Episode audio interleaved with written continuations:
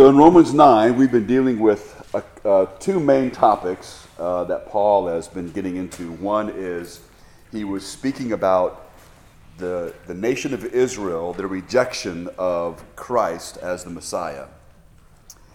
And then he begins to explain what's going on, I guess you would say behind the curtain, because it could appear that either God's word is weak and is not effective and he says that's not the problem. Uh, and so he's allowing us to see the complexities of the plan of God. And what he's focusing on is the attribute of God, which is the one that some people have a problem with, which is God's sovereignty. In particular, most people don't have a problem with God being sovereign, they just haven't thought through what all that means.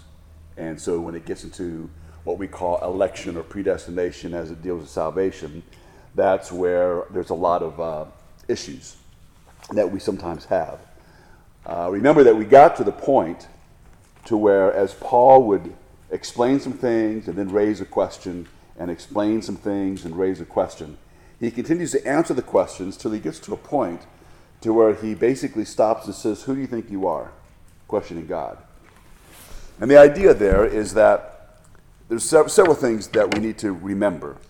Uh, and we mentioned some of those things last week. And that is when it comes to anything with, with our understanding God and His ways, it is still finite creatures seeking to understand a being that is infinite. So we're always going to uh, fall short of being able to completely comprehend God. It's just never going to happen because He's infinite.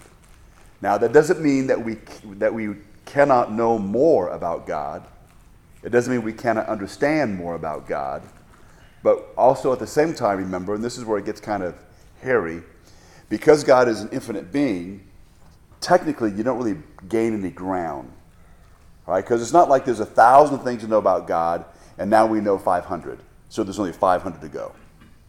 Right? The idea is, is we say, well, I know there's at least a thousand things to know, and let's say you learn 700, but you would say, but there's still at least another thousand to go. Mm. And if you learn another thousand, there's another, I mean, it just goes on and on. Um, now, that's not to discourage us, um, it is to cause us to recognize the majesty of God, you know, how, how huge the, the gulf is between who we are as created beings and who He is. And all this discussion here that he's going into he really wants the, the, the ones he's writing to to take great comfort in the fact that God is sovereign. You know, that nothing happens by chance, that God really is in control of all these things, and that, again, God is merciful, and that God is gracious and kind. Uh, that's the side that we're going to come down on uh, when it comes to his dealings with Israel, with Gentiles, uh, basically with unbelievers and, how it is that we come to faith in Jesus Christ and how God enacts all those things. So if you would look, I'll begin reading once again in verse 19, though we covered that, um, and then we'll move on because he's going to swing it back to uh, helping us to understand what all, how all this plays into Israel and basically Israel's future. So in verse 19, he says, You will say to me, therefore, why then does he still find fault, or who can resist his will? But who are you, a mere man, to talk back to God? Will what is formed say to the one who formed it, Why did you make me like this? Or has the potter no right over the clay, to make from the same lump one piece of pottery for honor and another for dishonor? And what if God, desiring to display his wrath and to make his power known, endured with much patience? Objects of wrath ready for destruction. And what if he did this to make known the riches of his glory on objects of mercy that he prepared beforehand for glory? On us, the ones he also called, not only from the Jews, but also for the Gentiles.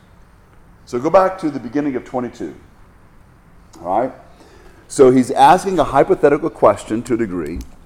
He says, What if God, desiring to display his wrath and to make his power known. All right, so that's, that's God's goal here is to, to make sure that he can reveal that to, to humanity. So the way he's going to do that, according to verse 22, is they're objects of wrath. These are non believers. And he, enduring there, is basically he puts up with them. All right? And where there's been a lot of, dis- uh, a lot of discussion through the years, it says, ready for destruction. So the conversations that a lot of theologians have had about that into that verse is because I think in some translations it says fitted for destruction. Prepared. Yeah, prepared. That's the same thing. Okay. And so, um, so the the it's not really. I guess it is an argument. Um, it's when I say argument, that doesn't mean that they're mad at each other, but the idea is trying to figure it out. So the the uh, the subject they've been dealing with is so who prepares them for destruction? Is it God or is it them? And because there's a lot that hinge, uh, hinges on that theologically. And so there's arguments on both sides. Uh, and they get into the language, both sides get into the language. Um, and you have Greek scholars on both sides, and they go through all the rules and all that. In the end, they still come out on these two sides, where God is the one who's prepared them for destruction, and that kind of leads us to think that those individuals uh, were. Um, it's almost as if God had chosen them from the beginning, that they would be born, that they would never get saved, and He was simply going to use these unbelievers so that when He judged them, the world would see His power. On the other side of the argument is that no, these individuals have fitted themselves for destruction. In other words, the idea is, as we know, as He's already told us in Romans, every single person sins. And we're all guilty of committing sin, and we're all going to be punished for our sins. The only reason the believer himself is not punished for sin is because Christ is our substitute. So our sins is still punished. Remember, no, there's no sin that goes unpunished. All sin will be punished, and we escape that judgment because Christ took our place. And so the argument then that, that is made uh, for those individuals is no, uh, it is not the case where, where God uh, chose these people to be born and chose to never save them. They fitted themselves because they sinned. Well, you don't want to be, do- I don't think we should be dogmatic on either side of those because still, if you look at both those things or both of those ideas, both are taught in the Bible. It's, it's, it's, it's all there. Um, and man is never absolved of his responsibility for his sin. Right? That's, that's always that way. Man sinning is never God's fault. God's, you know, God is not, he never makes us sin. Um, and so God is not guilty of evil in that way. So there's, there's clarity but non clarity. I think partly because maybe it's because we're Americans to a degree. We're not the only ones who do this, but we're, we're the primary ones. You know, we, we, want, we, want that, we want that pat answer. So we can, again, t- put it in a box, tie it up, it's nice and neat, and there's, there's no other questions. Uh, but Paul has been dealing with, as I mentioned to you last week, in one sense, a, a very, uh, uh, a, he has a very high view of God, that God is completely different than we are in every way, that God is to be feared. But again, remember that that's always um, explained to us, where in the same breath, God is always shown as being merciful and kind. And that's what's, that's what's important here. So God is not this, he's not a fire breathing dragon. Uh, we know from Ezekiel 18, where it says clearly that God um, does not take pleasure when the wicked die. He's not happy about that. We know that God desires that all men will be saved. And if you want to make it even more complicated, there's still, a, there's still another problem.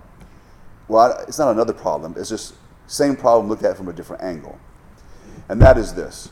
So the individual who objects that somehow it's unfair that these individuals aren't saved and God is using them to display his wrath, which again, he's already said that the potter can do whatever he wants with the clay and he's done nothing wrong. But we could, we could look at it in this way. We know that God knows everything. So if God, if God knows, so let's just use Sanja as an example. So if God knows that Sanja, that's what you sit in the front, that's what happens. so, so if God knows Sanja is going to be born and he knows she's going to hear the gospel 900 times in her lifetime, but he also knows that she will reject Christ all 900 times, and he allows her to be born anyway, what's the difference? In the end, there's no difference. The individual is condemning themselves because of their sin. We know that God has the ability and the power to save everyone. No matter what an individual's theology is, what we do know is that God doesn't save everyone. It's never because God is weak, because God is all powerful. It's never because God is not loving, because God is loving and He's also just. We don't have the mind of God on that. And so we, uh, when, when we get saved, what we're really doing is we throw ourselves in the mercy of God. And we know from the Bible that the scripture says that if you come to God with a broken and contrite heart, He will what? He will never turn you away. And so, even though there's, in a sense, this dilemma in our mind as we try to wrap our minds around this, which can be very difficult, as I mentioned before, we, we want to make sure that we're careful never to diminish who God is. We can diminish who man is, but we can never diminish who God is. And there will be some things that we um, accept, even though we don't fully understand them. And that's true of other things. We, we, you know, the most common example is the Trinity. You know, we understand a great deal about the Trinity, but there's no one who comprehends the Trinity. We believe in the Trinity because the Bible clearly teaches that. But there is no one who says, oh, yeah, I got a handle on that.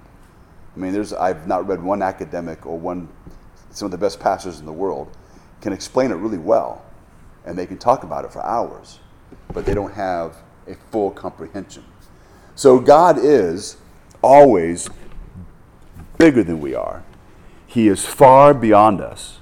And again, the best news is that He is gracious and kind and that He saves uh, saves us, and all of us are undeserving of God's salvation. So God's love and God's power, uh, God's uh, um, uh, judgment, none of those things really come into question with all of this. There's just things that are difficult to grasp. Um, if someone was to ask, because a few people ask this question, many don't, but a few people ask the question, so how do I know if I have been elected or predestined to be saved? And the answer is believe in the Lord Jesus Christ with all your heart, mind, and soul, and you'll be saved. That's the answer.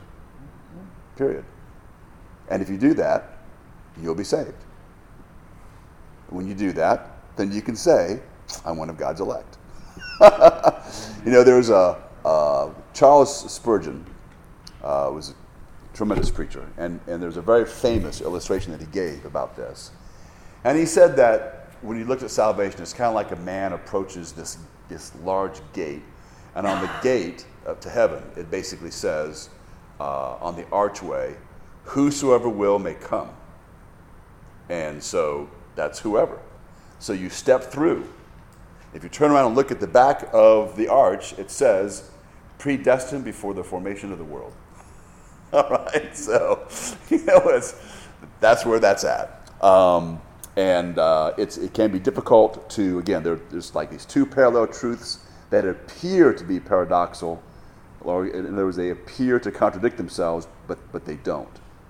Um, and so, Paul, without, you know, he's got no shame. He's not trying to hide anything. He's just explaining it straight out. And again, in this, the idea is that if, if God is going to show his power and his righteousness when he judges the wicked, he has a right to do that. He's done nothing wrong with that.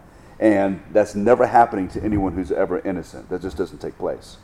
And then when, it, when he talks about those who um, are the objects of his mercy, which all of us who are believers were objects of God's mercy, um, and then he emphasizes it's not only from the Jews, but also from the Gentiles, because salvation is for all people, and it's always been that way throughout the entire Bible. So he quotes from Hosea. Hosea, um, and in verse 25, he says, as he also says in Hosea, I will call not my people, my people. and she who is unloved, beloved. So when he says, I will call not my people, my people, okay, that's us. Right? In other words, those who are not Jewish, because remember he called the nation of Israel, and the nation of Israel failed to fulfill its duty to God in revealing God to the world.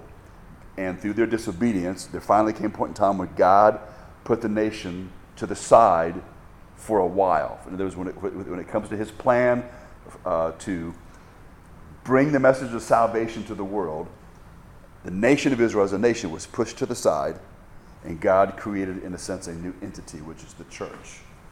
And so we then are the people who were not his people, not Jewish, but we became his people. And that was because of God's mercy and grace. That's what he's talking about. Verse 26 And it will be in the place where they were told, You are not my people. There they will be called sons of the living God, and which is that's what we are. We're sons of the living God. But Isaiah cries out concerning Israel Though the number of Israel's sons is like the sand of the sea, only the remnant will be saved. For the Lord will execute his sentence completely and decisively on the earth. So basically, it's, it's like a, it's a prophecy there that's been, been uh, that is recorded in Isaiah. And what he's basically saying is, is even though there is a, an incredibly large number of Jewish or Hebrew people, like the sand of the sea, a small number will be saved. A small number are going to believe in Christ, are going to believe that Jesus is the Messiah. All right, but he doesn't leave it with that. All right, because you go on in verse 29, and just as Isaiah predicted, if the Lord of hosts had not left us offspring, we would have become like Sodom and we would have been made like Gomorrah. So all he's saying there is that if God had not spared the remnant, God does not make that happen, then in the same way that Sodom and Gomorrah were completely wiped out and all the inhabitants were wiped out, that's exactly what would have happened to Israel. But it won't because of what of God's doing. But that doesn't end with that because God's doing something special with what's taking place. And that's, uh, if you go on, he says this What should we say then? Gentiles, that's, that's non believers or, or pagans, who did not pursue righteousness have obtained righteousness, namely the righteousness that comes from faith. So he's already said before that there is no one who seeks God on their own. No one, no one has ever sought God. Uh, whenever an individual is seeking God, it's because God is working in their life. Right? That's, that's what's going on.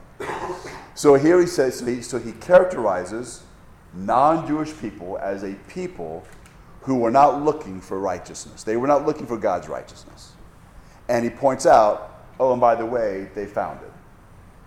You know, and so when we get saved, we are we're familiar with some of the language that we use. My favorite illustration again is that we are dressed in the righteousness of Christ.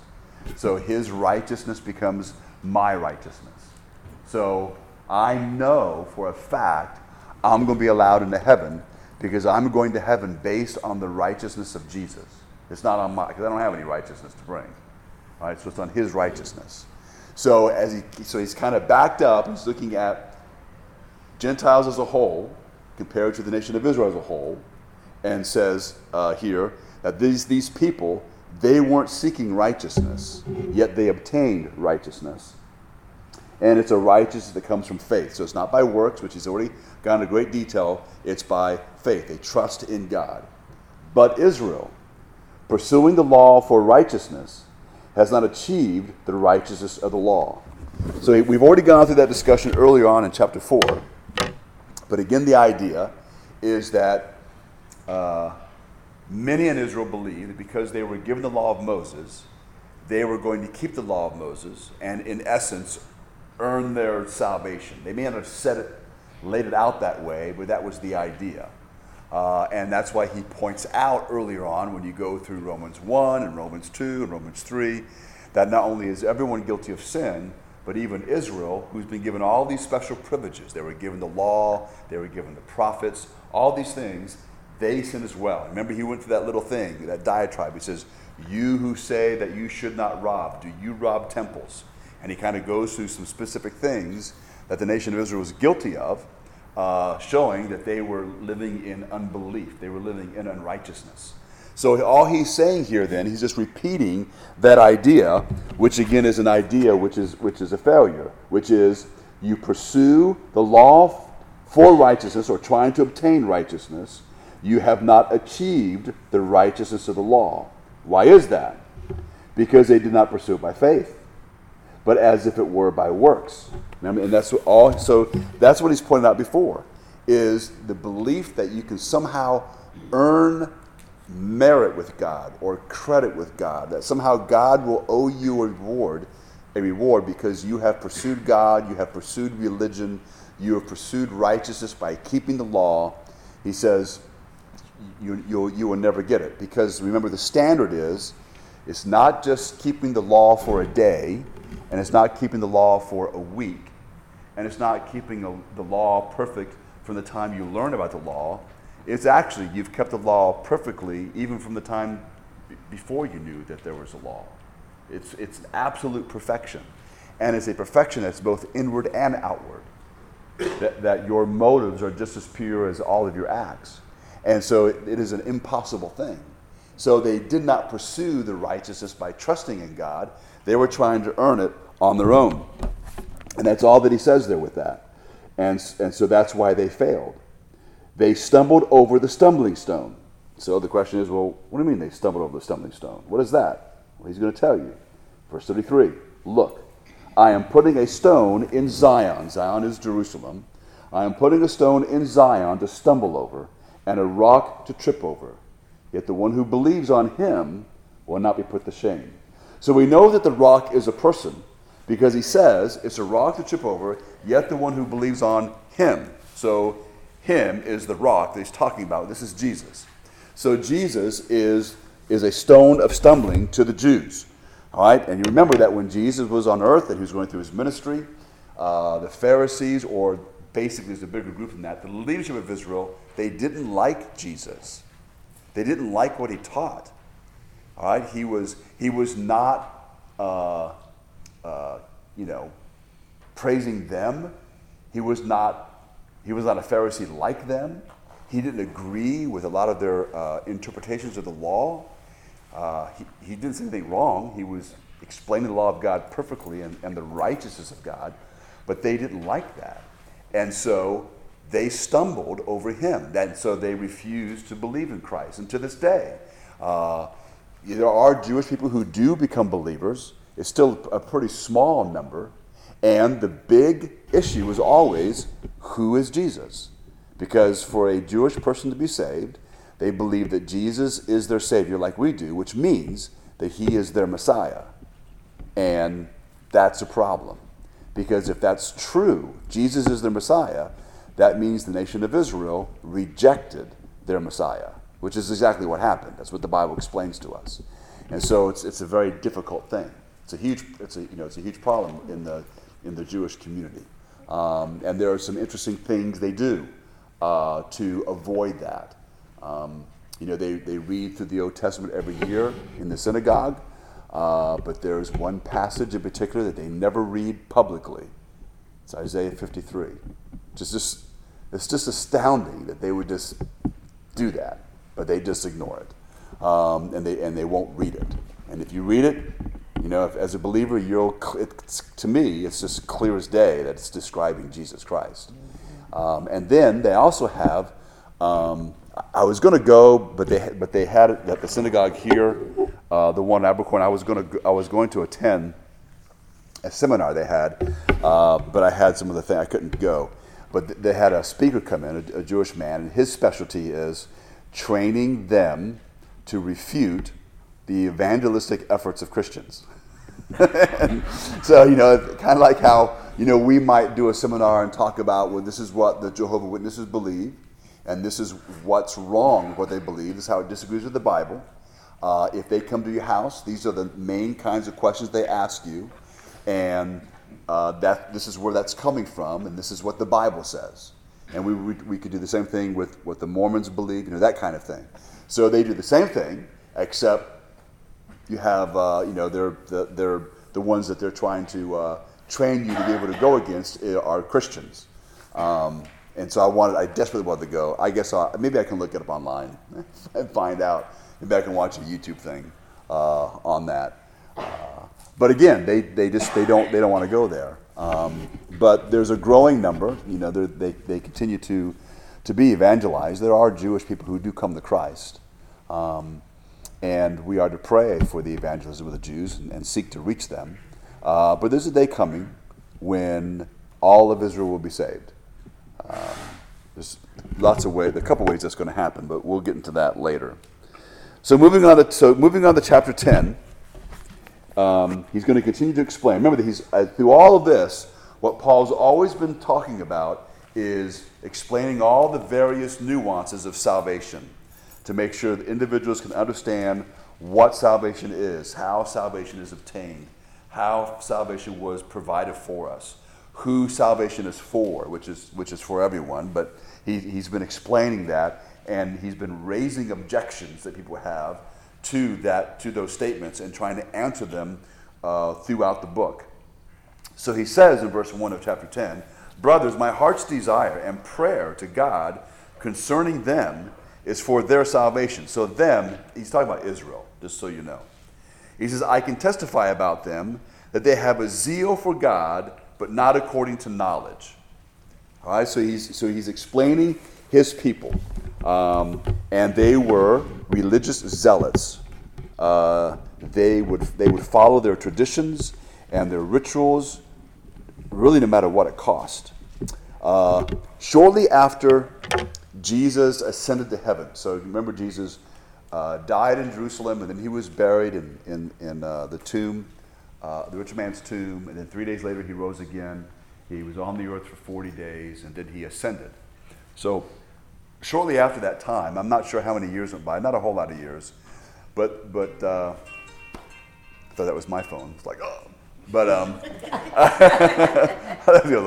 that's, that's happened once before, but my phone is on silent. But anyway, so what happened was is there was a uh, um, uh, a decision. Rome made a decision to allow the shields of Rome to be placed up on the wall of Jerusalem.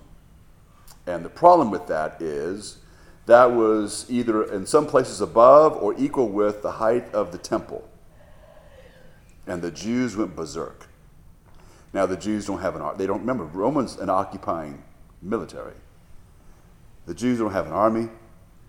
They don't have a they don't have anything, and they are upset, and so they demonstrate. They basically have a demonstration, and several thousand of the richest, most prominent Jewish people come out for this demonstration and the Romans slaughter them. 3,000 of them died uh, on this place. It's called, I think it's called the pavement. Um, but they knew their lives were in danger, but that just reveals they, there was this zealousness they had for the temple, this zealousness they had for their religion. Um, through the years, in every place where the Jews have been sent, because if you read about their history, uh, it's, it's a very uh, they've been they, they have been uh, um, discriminated against in just about every single country they've ever been in for hundreds of years, and they always stick together, and their communities are always, uh, at least for the most part, they're religious.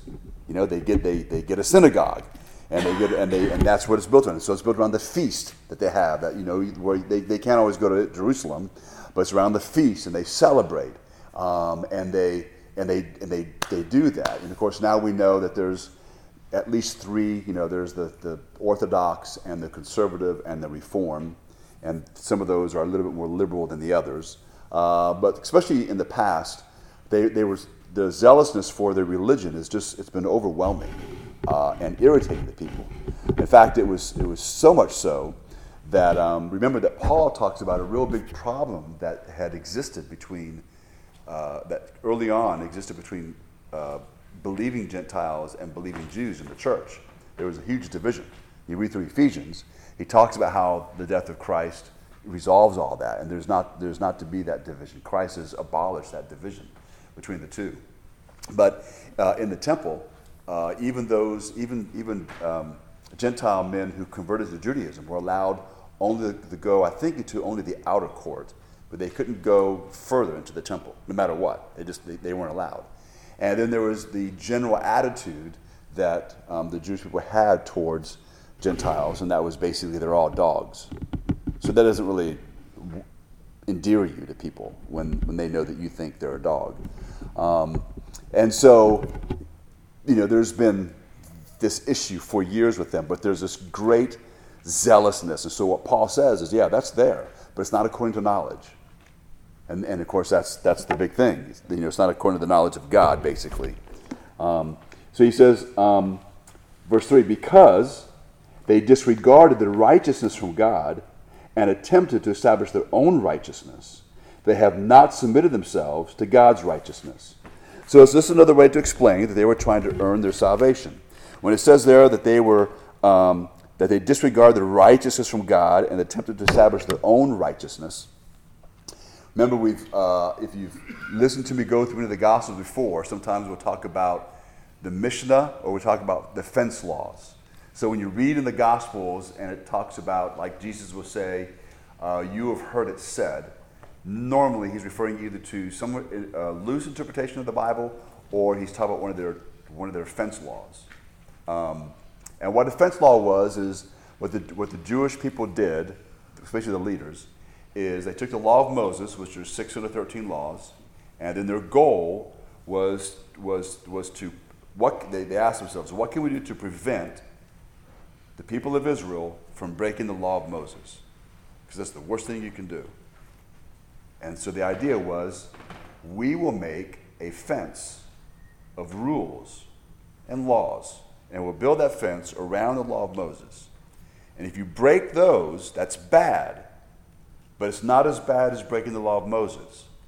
And when you break one of those rules or laws, then that stops you. You know, you're on, you're on this path to break the law of Moses, so you break this fence law, you get in trouble, and it stops you, and so we've done our duty. We've stopped you from breaking the law of Moses. Well, eventually, that the fence laws they made, they, they kept growing in number, and then eventually they equated the fence laws with the law of Moses. And to break the one was to break the other. And they were establishing their own righteousness, and they became very legalistic. Um, and then there were a couple of examples that Jesus pointed out to the Pharisees how they did that. Uh, there was uh, when he talked about them, like for example, uh, on the Sabbath day, which the command of God was they were not to work. That's about it. The Jews added 1,500 laws to keeping the Sabbath day holy. And one of those, or some of those laws, they talk about how far you can travel. Like if you like, so um, if you uh, if, if you travel more than a certain distance from your home, it now becomes work. So, and they measured all these things. So that's why certain people wanted to live within a certain proximity, like for example to the to the synagogue, because then you you could if you're Orthodox, you can't drive because that's working. You have to walk, but it can't be too far because that would be work as well. So the Pharisees and the Sadducees, a lot of them had a lot, all kinds of businesses going, uh, business ventures all over the place. And they would travel on the Sabbath day and go as far as they want. But they, were, but, they, but they would explain that they were never guilty of breaking the law because what they would do, and they got this out of their discussions, they would bring some things from their house. Uh, not much, but maybe, maybe their blanket, a, pot, a cooking pot, whatever happens to be. And so when they would, when they would settle down for the night, they would literally stand and say, These are my possessions, this is my home. So if you could only travel so from, from your home, your home's always moving. So you never break the law. And so in their mind, they were remaining righteous because they never traveled more than the uh, required number of steps from their home. And that's how they did that. Uh, and Christ called them out on that and several other things that they did. So they were so they were very legalistic, yet breaking the law. They were unrighteous. All the while they were trying to establish their own kinds of righteousness. And so it was just filled with holes. And, and of course, Paul was very familiar with that. Remember, Paul was a Pharisee um, before he became a believer, and he was also a special class um, that special class was he was he would have been called basically a trailblazer. Um, and what that meant, among other things, is that most likely Paul was part of the group of Pharisees, because Pharisees are like religious lawyers. Paul was part of, of the Pharisees that continued to look at the Mishnah or the fence laws and make more. So he knew them. You know, Paul had most of the Old Testament, and maybe all of it, but he had at least most of it memorized. That was required. It memorized. And then he would have had most of those, those fence laws, even though there were hundreds and hundreds and thousands of them. He would have had them memorized.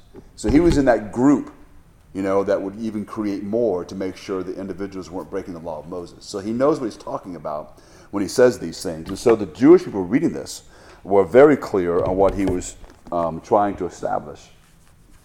So again, they disregard the righteousness from God and attempted to establish their own righteousness. They have not submitted themselves to God's righteousness. So one more thing about that, people do the same thing today, whether they're, they're Jewish or Gentile. People today, there are those who believe that, well, I, they don't always say it this way, but this is what the intent is. The idea is, is that me and God have an understanding. I'm not sure what all that means, but in their mind, me and God have an understanding. I don't, I don't have to go to church and I don't have to read the Bible. Um, what they're communicating is, is, is whatever standard there, there is in their mind, they are good enough. God will accept me. God knows my heart. So, what are you saying? Well, what they're communicating is that in their heart, they're pretty pure, I guess, or they have at least good intentions. And so, what are they trying to do? They're trying to establish their own righteousness, and all the while ignoring what? The righteousness of God. Mm-hmm. Because you, when you talk to individuals about, you know, when, when we come to Christ, what we all normally do the same kind of thing. We admit that we're sinners, that we've broken the love of God, that we're separated from God, that we are in need of salvation, that we, we, we can't make our way to God. That's an impossibility. So I need Him to save me.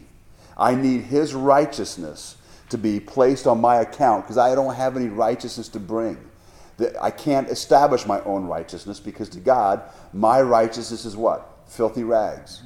And so I need that. So, so this is not a thing that's, that only applies to the Jewish people that, that Paul is writing about. This is true for everybody. Everyone who rejects Christianity, in the end, that's really what they're doing, is they're trying to establish uh, their own righteousness. They, they may not have thought it out you know, they don't have it written down. Uh, most people don't. But in their mind, in, and I guess in some magical way, they wouldn't say it this way, and I wouldn't say that to them because I, I, would not, I don't really want to mock them. But in essence, they believe in some magical way they're going to make it. In the end, they think somehow their good is going to outweigh their bad. Now, even that whole concept is based on establishing your own kind of righteousness and believing you can earn your salvation because that, that's not in the Bible anywhere. That concept doesn't even come from the Bible. Right? It comes from Satan. But that's the idea. Um, that's there. And so Paul has been trying in every way possible to refute that idea and to show that that, that is not going to bring about salvation or what people would like, which is to go to heaven. So, verse 5, he continues For Moses writes about the righteousness that is from the law the one who does these things will live by them. But the righteousness that comes from faith speaks like this Do not say in your heart, Who will go up to heaven? That is to bring Christ down, or who will go down into the abyss? That is to bring Christ up from the dead.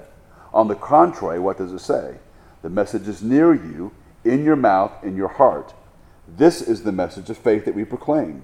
If you confess with your mouth Jesus is Lord, and believe in your heart that God raised him from the dead, you will be saved. So let me explain to you just briefly the word confess in verse 9. So, what's important to remember is that when it says that we are to confess this, this doesn't mean that all someone has to do is just repeat the words. Okay, there's actually a movement uh, within Christianity where there are those who teach that. Um, and I've read stories of individuals who uh, have even gone on the mission field. And let's say that you, you go to Venezuela and you get a you get a group of and you let's say you speak a little bit of Spanish, you get a group of people together, and you tell them just to repeat what you say. So you just say that, verse nine, and those people they they re, they repeat it. They have no idea what what it means, and then the missionary says, "You're all saved." Now I know that may sound ridiculous, but that's actually happening. It, it actually happens. So what's important with the word confess is it still means to speak, but the idea with the word confess is really simply that the individual speaks from a deep sense of conviction. Now, when I say that, I'm not saying that the individual says that from a deep sense where they, where, where they really mean it. Okay, we're not talking about being sentimental and you really mean it. It's a sense of conviction. Conviction is, is that you would say that you believe and know this to be true. So you are basing your faith on the truth of the gospel, that the gospel is true, that what Christ has done is true. Um, and I'm, I'm trusting in that. So we do confess with our mouth, absolutely, but it's not just repeating words. We, I guess the way we would say it is that we are saying it from our hearts, that, that we truly, be, you know, I use the word truly a lot when it comes to this kind of thing, that I truly believe, right? Because there are those who can say they believe it, but it's just uh, an acknowledgement, uh, an intellectual acknowledgement of certain truths. They've not placed their faith in it. Um, faith, it's a difficult word, really, in a sense, because it, it, it's like it's a verb. It requires action of the individual. Um, I guess the way that, that you could illustrate it would be if I take you to the airport and, and let's say you're going you're gonna fly to Hawaii so, so I, have a, I have a ticket for you to Hawaii. And so I take you to the airport, and so we're both standing in the airport, and I'm, i show you the plane that's going to take you there. And I give you the ticket. And I say, Do you believe that plane can take you to Hawaii? You go, Well, absolutely. Are you going to get to Hawaii? No, because you have to do something. Right now, you're not, you're not going to flap your wings and get there. That's not going to happen. You just got to get on the plane and sit down, especially nowadays, with a mask. all right? All right? But, but the idea is, is that you, when you get on that plane and they shut that door, I guess whether you want to or not, you have just put all of your faith in that plane right. and in that pilot. Right, because that plane goes down, guess who else is going down? You with You are. So, so you so basically you you have acted on your statement. You are, you are showing that you, that you trust, that you absolutely believe that plane is going to get you there. So it's the same idea with Christ, is that it's not just an intellectual acknowledgement that Jesus lived and that he died, but you believe that he died for sin. He died for your sin. And so you are confessing with your mouth from a deep sense of conviction uh, that you are a sinner in need of salvation and you believe what Christ has done. And so that is the message of faith.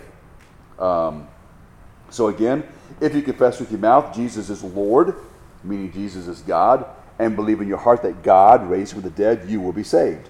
One believes with the heart, resulting in righteousness. The one confesses with the mouth, resulting in salvation. So he's just repeating himself there. The idea is, is that um, we, we believe in the gospel and we have the righteousness of Christ and we have salvation. Now, the scripture says everyone who believes on him will not be put to shame. So the meaning of that phrase there, will not be put to shame, will be like this. So if I am, so, so let's say that uh, uh, I make an agreement. Let's say I make an agreement with the, with the church. I'm going to, the church is going to send me on a, on a missions trip. And let's just say that, that um, uh, it's, it's me and one other person, and we're being sent to, let's just say, we're, we're going to South Africa. And South Africa can be very can be a very dangerous place because of all the things going on there politically. But I go there, and in the agreement is is that if they don't hear from me after a certain number of days, they're going to send someone to come and rescue me. Okay, and we have it all worked out where I'm going to be and my buddy, and they're going to make sure we get picked up. So I go there. I'm doing all these things, and sure enough, bad things begin to happen, and no one hears from me. And so we're now on this plan. And all of my trust and faith is that the church is going to follow through and make sure that this helicopter that's going to take me to the plane is going to show up. And so I'm, I'm wherever I'm supposed to be, I'm there, whether I'm hiding in the woods or hiding in a building, waiting for this helicopter. All of my hope is in that. And let's say that the, that the bad guys find out where I am, and so they're yelling at me uh, to, oh, come on out. They're not going to come. They're not going to show up. You know, it's, it's over. You might as well give yourself up. And they know that I put all of my hope in this helicopter showing up. If the helicopter doesn't show up, I'm embarrassed. I look like what? A fool. Because all of my trust was placed in this event happening and it didn't happen. So when it comes to salvation, we're putting all of our trust in Jesus to rescue us from judgment and from hell. So when death comes or the Lord comes, that is where all non believers are going. All of my hope is in Jesus rescuing me from this because I already know I don't have any righteousness of my own, and I wasn't trying to produce any righteousness of my own. And if I'm not delivered, I am in essence put to shame. And what he's promising is that it never happened. I am I have been rescued. I have nothing to fear. In essence, that helicopter is going to show up. And when it shows up, it, what it reveals is that I've put my faith in the right one. You know, in, this, in that case, the right people. In this case, in the right person, which is Jesus Christ. That's the idea that you will never be put to shame, uh, is what he's trying to get at there with that phrasing. So then he says in verse 12, he says, For there is no distinction between Jew and Greek, since the same Lord of all is rich to all who call on him. For everyone who calls on the name of the Lord will be saved. So he's also been explaining that throughout the entire letter as well, that there are these differences between Jews and Gentiles. He goes all the way back to, to chapter 1, you know, because when he talks about that there is no one who, uh, everyone born has no excuse, in the chapter 2, he starts, starts talking about how the Jewish person has no excuse either. They're just as, as much in need of salvation as the Gentiles. And God is the God of all. He is the God of both the Jew and the Gentile. The God of Abraham, Isaac, and Jacob is the God of all men. He is the only God, the one true God, and He is the one who saves both. The same God who saves the Jewish person saves the Gentile. The same God who saves the Gentile saves the Jewish person. And so, Paul, who is a Jewish man, who's been sent by God primarily to Gentiles. It doesn't mean he only speaks to Gentiles, but he was called the apostle to the Gentiles because that was his main audience, that was his main group. You know, he did go in the synagogues at times, and he would uh, speak there and seek to reach the Jews for the Lord, but that was not his main audience. His main audience was, was the Gentiles. And so here's this Jewish rabbi basically explaining that God is going to save all. Uh, and so it doesn't matter. Now, sometimes people will, will try to paraphrase this to make it more, uh, I guess, relatable to us today. And so this is where we have to be careful because we have to make sure we understand distinctions. So they will say, well, God will save the Gentile and the Jew and the Muslim and the Buddhist. That's true. He will do that. But when God saves the Muslim and the Jew and the Buddhist, He doesn't save them as that. They don't remain that. Okay? So it's not because some people, what happens is some people begin to say that, that um, uh, and some Christians have said this in error God has His people everywhere, some Muslims, some Buddhists. That's untrue. Buddhists, Muslims, or whoever can get saved but when they become believers in Jesus Christ, they're no longer Muslim. Muslim's not a race. Okay? It's, it's a religion. It's Islam. Okay? Islam does not teach the same thing the Bible does. There's contradictions all the way down the line. So some individuals make that mistake and they didn't intend to, but that still needs to be corrected. But there's other individuals who are, that's where the word ecumenical comes in. It's used in a lot of different ways, but the main idea is that we want to erase some of these distinctions and just say, hey, God saves all of his people, and so that includes the Muslim and the Buddhist. And so, again, that's a yes and a no. Yes, anyone who comes to Christ will be saved, even the Muslim, even the Buddhist. But when they come to Christ, they're no longer a Muslim and no longer a Buddhist. Because, and if you talk to a Muslim that gets saved, they would, even they would tell you that. Um, that they don't, uh, they're, not, they're no longer following Allah. They may use the name Allah for God, but they're no longer following Islam. So I want to make sure that we, we recognize that distinction because there's, because there's been a push for hundreds of years, and that push will continue to be uh, to where we want to be all inclusive. God is all inclusive. Okay, He will save all who come to Him, but it's everyone who comes to God on His terms. We don't come to God on our terms. You know, no one says, "Well, God, I'll believe in you, but I'm remaining a Muslim." But you, then you, you can't be saved. You know, it's like the individual who says, "Now I, you know, I, I know I'm committing adultery. I, am I'll, I'll become a Christian, but I'm not stopping that." Uh, this is kind of bizarre.